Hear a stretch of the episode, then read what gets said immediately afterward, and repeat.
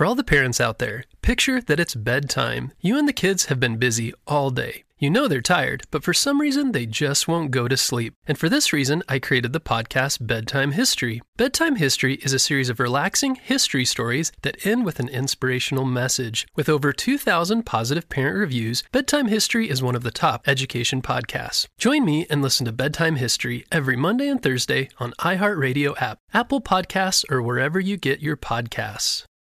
Hello, critter protectors. Mr. Jim here, and welcome to Kids Animal Stories, a place where there's always a mystery and adventure around every single corner. If you love critters of all shapes and sizes, I need you on our Critter Protector team. Join our adventure as we learn about critters from around the world and in our backyards. Well, my friends, are you ready for today's adventure? Me too! Let's go!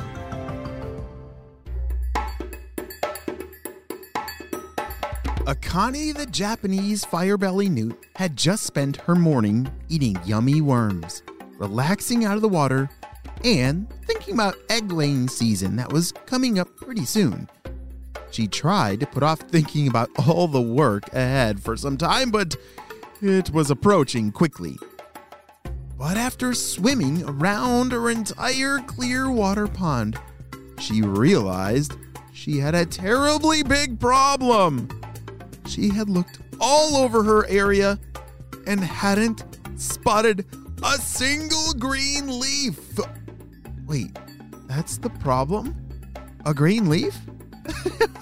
that doesn't seem very big, uh, you know, big problem uh, I've definitely gone places where I haven't seen a green leaf and thought, the world is ending! So, what does this have to do with egg laying season? Shouldn't Akane be thinking about where she should be laying her eggs and less about the plants in her pond? Do you have any guesses of why Akane is so concerned about there not being any green leaves? Well, Akane was actually thinking about her eggs. These plants play a big part in keeping her eggs safe. Why are all the plants completely gone? I I can't lay my eggs in the dirt or rocks. hey, what am I gonna do? She was feeling very worried. You see, Japanese firebelly newts need leaves to lay their eggs in. Each egg is carefully laid on a leaf and rolled up for safety. Akane thought for a while and decided her only bet was to leave the area she was used to and try and find some leaves somewhere else. Ah, goodbye, cozy home. Goodbye, little rocks where I sleep. Goodbye, bright sun shining down on my favorite water's edge. Akane was feeling rather sad about leaving. Even though she was hoping to find a better place not too far, it was still hard to leave home. Have you ever had to move? Maybe say goodbye to friends who are moving or family members? It's oh, it's always hard and a bit sad to say goodbye. As Akane headed towards the south end of the pond, she tried to keep her eyes peeled for the color green. If I could just find a nice patch of leaves, that's really all I need, she thought. After a bit more swimming, started to get dark. Akane hadn't even realized how quickly the whole day flew by. She forgot all about dinner but was oh, too tired to care. So she fell fast asleep.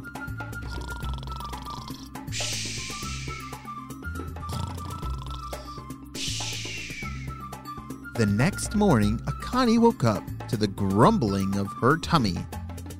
I've gotta find something to eat. I'm starving. Akane swam around.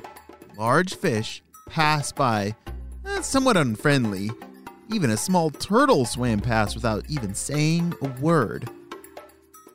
These critters on this side of the pond don't seem to be very friendly. I miss my neighborhood. Just when she was about to cry, she saw some small insects near the surface of the water. These bugs will have to do. Maybe I'll be happier once I get some food in my tummy. Akane thought, and she headed up to the surface to eat. She was right. After some breakfast, things didn't seem so sad anymore. She kept heading south in hopes of finding some green plants for her eggs. it's kind of funny how that happens, where if our tummies are empty and we're feeling very hungry, sometimes I get a little grumpy or extra sad. Have you ever felt big emotions when you're feeling very hungry? Oh, I definitely have. She searched for hours and hours and still didn't find anything that would work for her eggs. Hmm. I've only got a little more to go, and I'm gonna hit the other end of the pond. I'm running out of places to look. I hope I'm gonna find something. Just before the south bank of her pond, and just before she had to make a decision of whether to look somewhere else, Akane started to see some familiar movement. What? Is that a. No, it couldn't be! She started swimming towards a little splash ahead of her. Just ahead, right by the edge of land, was a patch of greener than green leaves and plants. Not only did she think they seemed perfect, but so did a bunch of other firebelly newts. Left and right, she saw newts busily laying eggs and rolling them up inside of the leaves, carefully setting them among the other plants. I can't believe my luck! Whew! I thought I was running out of room, but oh, this is perfect.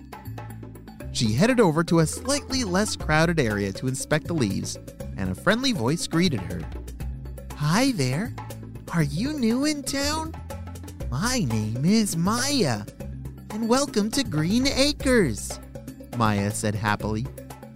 Oh, thank you. My name's Akane. Whew! I'm from the north end of town, and you wouldn't believe how relieved I am to see some familiar faces and ah, some much needed green plants. Akane tried to explain the plant issues with where she was from. Maya had heard about the problems, and a few other newts had traveled to this little secret oasis. As Akane laid her eggs, throughout the next few months, she made more and more friends. Green Acres quickly started to feel like home, and she was so happy she took the risk of trying something new.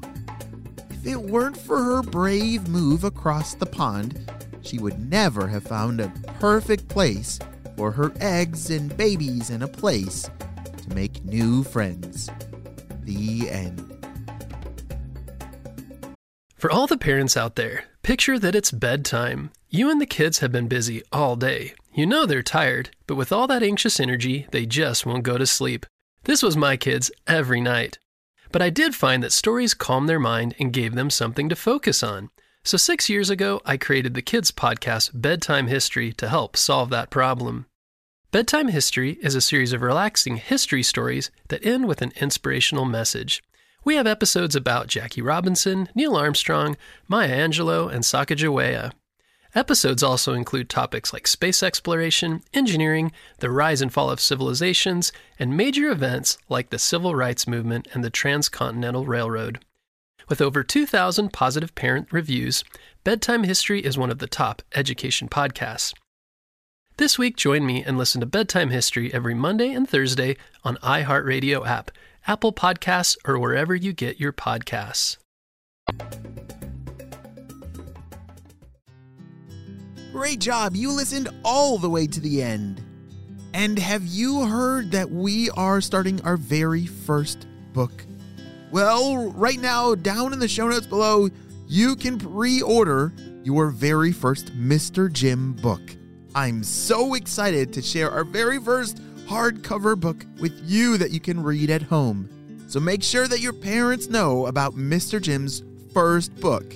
All the information is down in the show notes below. I'll see you on our next adventure. Bye!